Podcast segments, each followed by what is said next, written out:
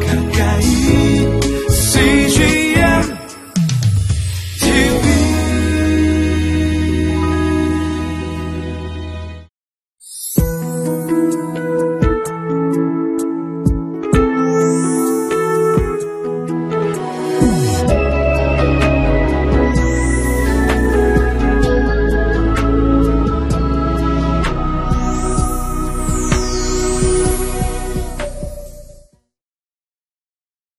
주님은 신랑이 신부를 찾듯 우리를 늘 찾으며 우리에게 늘 다가오십니다. 오늘 나의 삶 속에 신랑 되신 예수님께서 찾아오실 때 우리는 어떻게 반응하며 그분을 모셔드려야 될지 함께 묵상하겠습니다.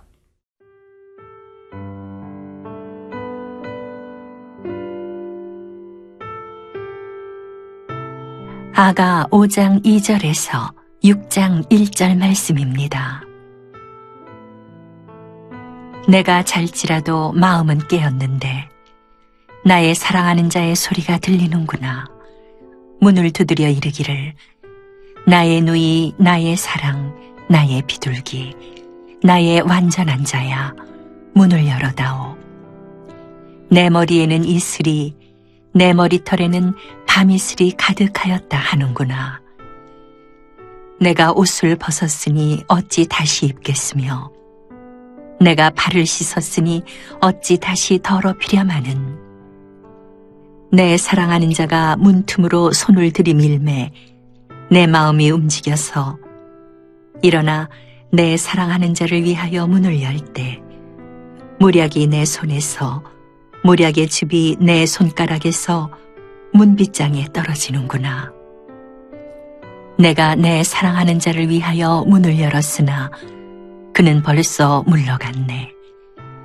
그가 말할 때에 내 혼이 나갔구나. 내가 그를 찾아도 못 만났고 불러도 응답이 없었노라. 성안을 순찰하는 자들이 나를 만남에 나를 쳐서 상하게 하였고 성벽을 파수하는 자들이 나의 겉옷을 벗겨 가졌도다.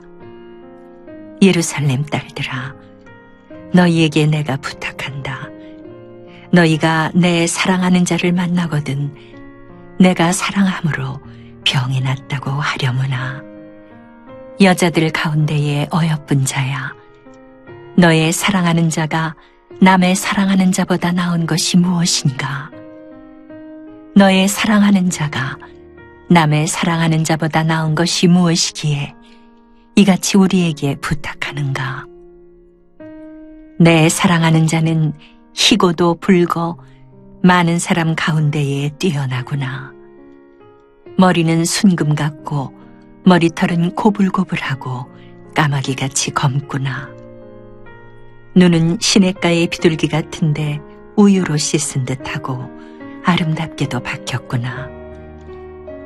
뺨은 향기로운 꽃밭 같고 향기로운 풀 언덕과도 같고 입술은 백합화 같고 모략의 즙이 뚝뚝 떨어지는구나.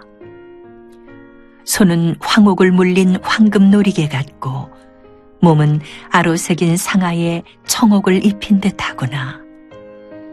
다리는 순금 받침에 세운 화반석 기둥 같고 생김새는 레바논 같으며 백향목처럼 보기 좋고 입은 심이 달콤하니 그 전체가 사랑스럽구나. 예루살렘 딸들아, 이는 내 사랑하는 자요 나의 친구로다.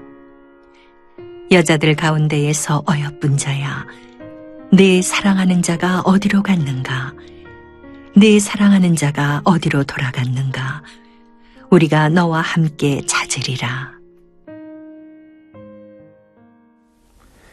예수님께서는 우리를 신부처럼 사랑하며 늘 함께 하기 원합니다.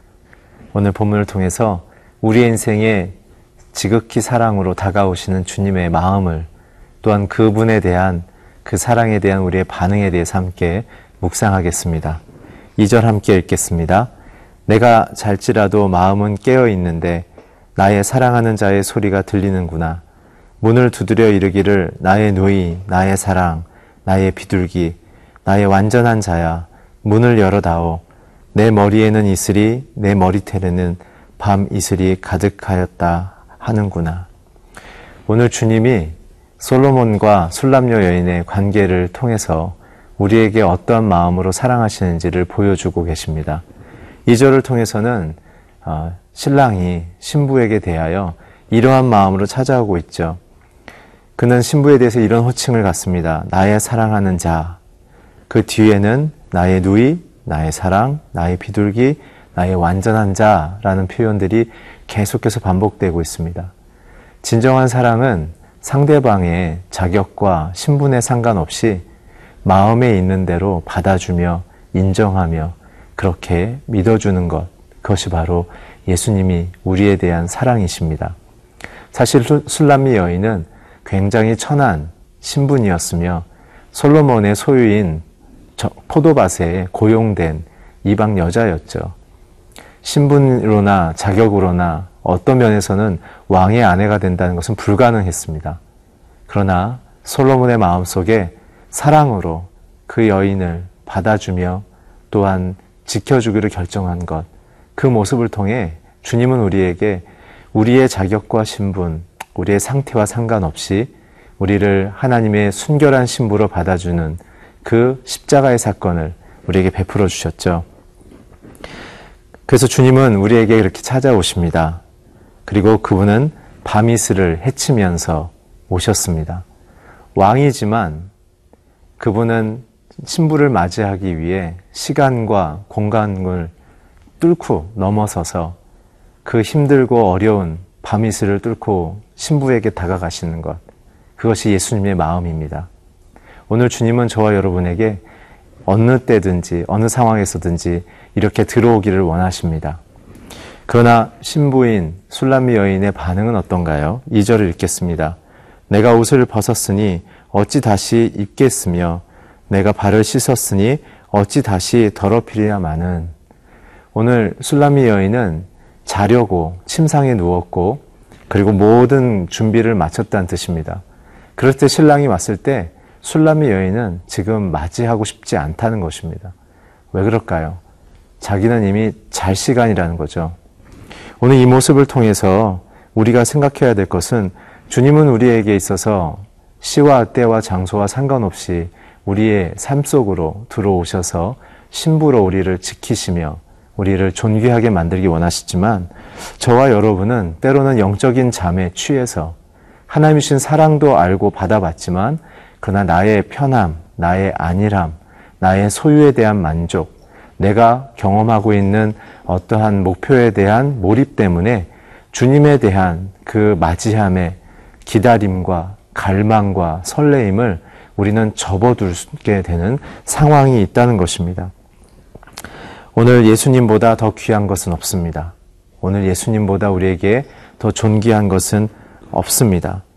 왕이 밤을 지나 찾아오셔서 문 앞에 서서 두드리는 것, 계시록의 말씀처럼 내가 문, 밖에, 문 밖에서 너에게 두드린다 말씀하셨을 때 우리는 즉시 문을 열어야 하는 것이죠. 사절에 보게 되면 내 사랑하는 자가 문틈으로 손을 내밀어 내 마음을 움직여 일어나 내 사랑하는 자를 위하여 문을 열 때 모략이 내 손에서 모략집이 내 손가락에서 문빗장에 떨어지는구나. 오늘 문을 열어주지 않는 술람녀 여인이 그 자기의 방 안에 누워 있을 때 솔로몬은 문 틈 사이로 손을 넣었다는 것이죠. 이 모습은 무엇입니까? 예수님은 우리가 예수님을 맞이하지 않고 거부하여도 주님은 끝까지 우리의 인생 속에 사랑으로 함께하기 위하여 문틈 사이로 손을 내미신다는 것이죠. 얼마나 하나님이 우리를 향한 사랑에 열심히 있으십니까? 그러나 5절에 보게 되면 그 소, 소리에 그 열심에 못 이겨 술람녀 여인이 일어났지만 예수님은 문 앞에 계시지 않고 솔로몬은 문 앞에 있지 않고 오직 무엇만 있는가 손잡이에 모략의 기름만이 떨어지고 있다는 것입니다. 사랑하는 성도 여러분, 주님의 흔적이 우리의 삶 속에 있습니다.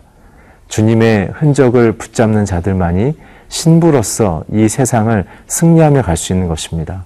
오늘 저와 여러분의 인생의 문고리에 예수님의 모략이, 흔적이, 교분의 온기가 남아있기를 주의 이름으로 축복합니다.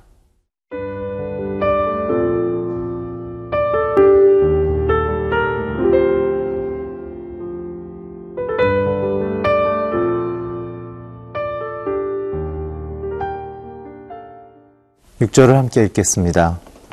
내가 내 사랑하는 자를 위하여 문을 열었으나 그는 벌써 물러갔네. 그가 말할 때에 내 혼이 나갔구나. 내가 그를 찾아도 못 만났고 불러도 응답이 없었도다. 주님은 우리에게 찾아오십니다. 그러나 열처녀의 비유를 보면 신랑이 오실 때 그분을 막 갈망하며 그분만을 집중하는 신부들만 신랑을 만나게 되는 장면이 있습니다. 사랑하는 성도 여러분, 이 앞부분에서 묵상했던 술람미 여인처럼 자신의 안일함과 자신의 편함과 자신이 집중하고 있는 부분 때문에 주님이 내 마음에 오시는 것을 놓친다면 우리에게 있어서는 오늘 이후로 고백되어지는 술람미의 여인의 마음처럼 허무하며 갈등이 일어나며 수치를 당하게 될 것입니다. 특별히 잠언 1장 28절에서 30절에 보게 되면 부지런히 나를 찾아야 될 것이다. 그래도 너희는 나를 만나지 못할 것인데 왜 그러냐면 너희가 지식을 미워하며 여호와를 경외하기를 즐거워하지 않았기 때문이다라고 잠언은 말하고 있기 때문에 그렇습니다. 사랑하는 성도 여러분, 신부들에게 있어서는 주님만을 기다리며 갈망하는 그러한 신앙의 몰입이 필요한 것이죠. 계속해서 7절, 8절 읽겠습니다. 성안을 순찰하는 자들이 나를 만남에 나를 쳐서 상하게 하였고 성문을 파수하는 자들이 나의 겉옷을 벗겨 가졌도다. 예루살렘 딸들아 너희에게 내가 부탁한다. 너희가 내 사랑하는 자를 만나거든 내가 사랑함으로 병이 낫다고 하려무나. 7절에서 신랑을 잃어버린 신부가 밤에 헤매입니다. 그럴 때 그가 당하는 것은 상한 몸을 얻게 되는 것이며 그리고 겉옷이 벗겨진 수치를 경험하는 것이죠. 신랑을 놓쳐버린 신부들, 하나님을 놓쳐버린 성도들이 세상에서 당하게 되는 수치는 바로 이러한 두 가지 상함과 어, 겉옷이 벗겨지는 수치인 것이죠. 그 때문에 예수님이 이 땅에 오셨을 때 십자가에 달리실 때 우리를 대신해서 맞으신 것이고 그 몸이 상한 것이며 또한 겉옷이 벗겨짐을 통해 성도들이 하나님을 버려서 겪게 되는 수치를 몸서 십자가에서 죄악으로 다 자신이 담당하신 것입니다. 그래서 신부들에게 그 수치를 회복하게 하시는 사랑이었죠. 그래서 8절에 이렇게 얘기하는 것입니다. 진정한 마음에 신랑을 찾지 않는 예루살렘 딸들, 율법과 형식주의와 자기 만족을 따라가는 신앙하는 생활하는 자들아, 너희들이 그것으로 만족할 수 없고 진정한 신앙의 핵심은 신랑의 사랑을 받았을 때만 회복과 병이 낫는 것이다. 오늘 주님은 의원으로 이 땅에 오셨습니다. 그분의 사랑으로 이를 치유하기 위한 것이죠. 계속해서 이 사랑을 받은 성도들의 변화된 모습을 10절 이후에 적고 있습니다. 10절 읽겠습니다. 내 사랑하는 자는 희고 붉어 많은 사람 가운데서 뛰어나구나. 신부를 희고 붉다라고 얘기했습니다. 그건 무엇입니까? 바로 예수님의 보혈과 흰옷을 입은 거룩한 신부를 얘기하는 것이죠. 이제 신랑과 함께하고 있다면 이제는 거룩과 순결한 신부로 변하게 된다는 것입니다. 그것에 대한 어, 열거된 비유들이 있습니다. 11절에 보면 머리는 숭궁 같고 머리털은 꼬불꼬불하며 까마귀 같이 검구나. 머리가 숭궁 같다. 이것은 무엇입니까? 바로 신랑 대신 하나님의 주권과 그분을 향한 믿음이 회복됨을 이야기합니다. 그래서 예수님은 만왕의 왕으로 우리와 함께 하시는 것이죠. 그리고 까마귀 같다는 것은 무엇입니까? 많은 고난을 당했다는 것입니다. 12절에 보게 되면 눈은 시냇가의 비둘기 같은데 우위로 씻은 듯하고 아름답게 박혔구나. 그것은 무엇입니까? 머리털은 순종이라고 말씀드렸습니다. 주님만을 따르는 삶, 주님만을 의지하는 삶. 그 이후에 뺨은 바로 거룩한 모습을 그리고 손은 십자가에 상한 주님의 흔적이 우리에게는 황금과 같은 영광의 생명임을 그리고 몸은 상한 것, 상한 모습으로 나타나지만 창옥에 상하에 창옥을 덮친 듯 아름다운 어, 모습으로 예수님의 몸은 부활하셨다라는 것을 의미하는 것이죠. 사랑하는 성도 여러분, 오늘 주님은 신부에 대해서 이렇게 아름다움으로 우리에게 말씀하고 계시며 그 예수님의 십자가의 죽음을 통과하여 주님과 같은 영광스러운 부활의 어, 은총을 누린 자의 모습으로 우리에게 비유하고 계십니다. 오늘 저와 여러분의 인생 속에 이 부활하신 신랑 되신 주님과 큰 기쁨과 영광을 누리는 신부의 삶을 살기를 축복합니다. 기도하겠습니다. 하나님, 오늘 밤이슬을 뚫고 내게 오셔서 내게 찾아와 주신 주님을 맞이하게 하여 주시옵소서. 그래서 주 앞에 거룩하고 순결한 신부로 살아가게 하여 주시옵소서. 예수 그리스도의 이름으로 기도했습니다. 아멘.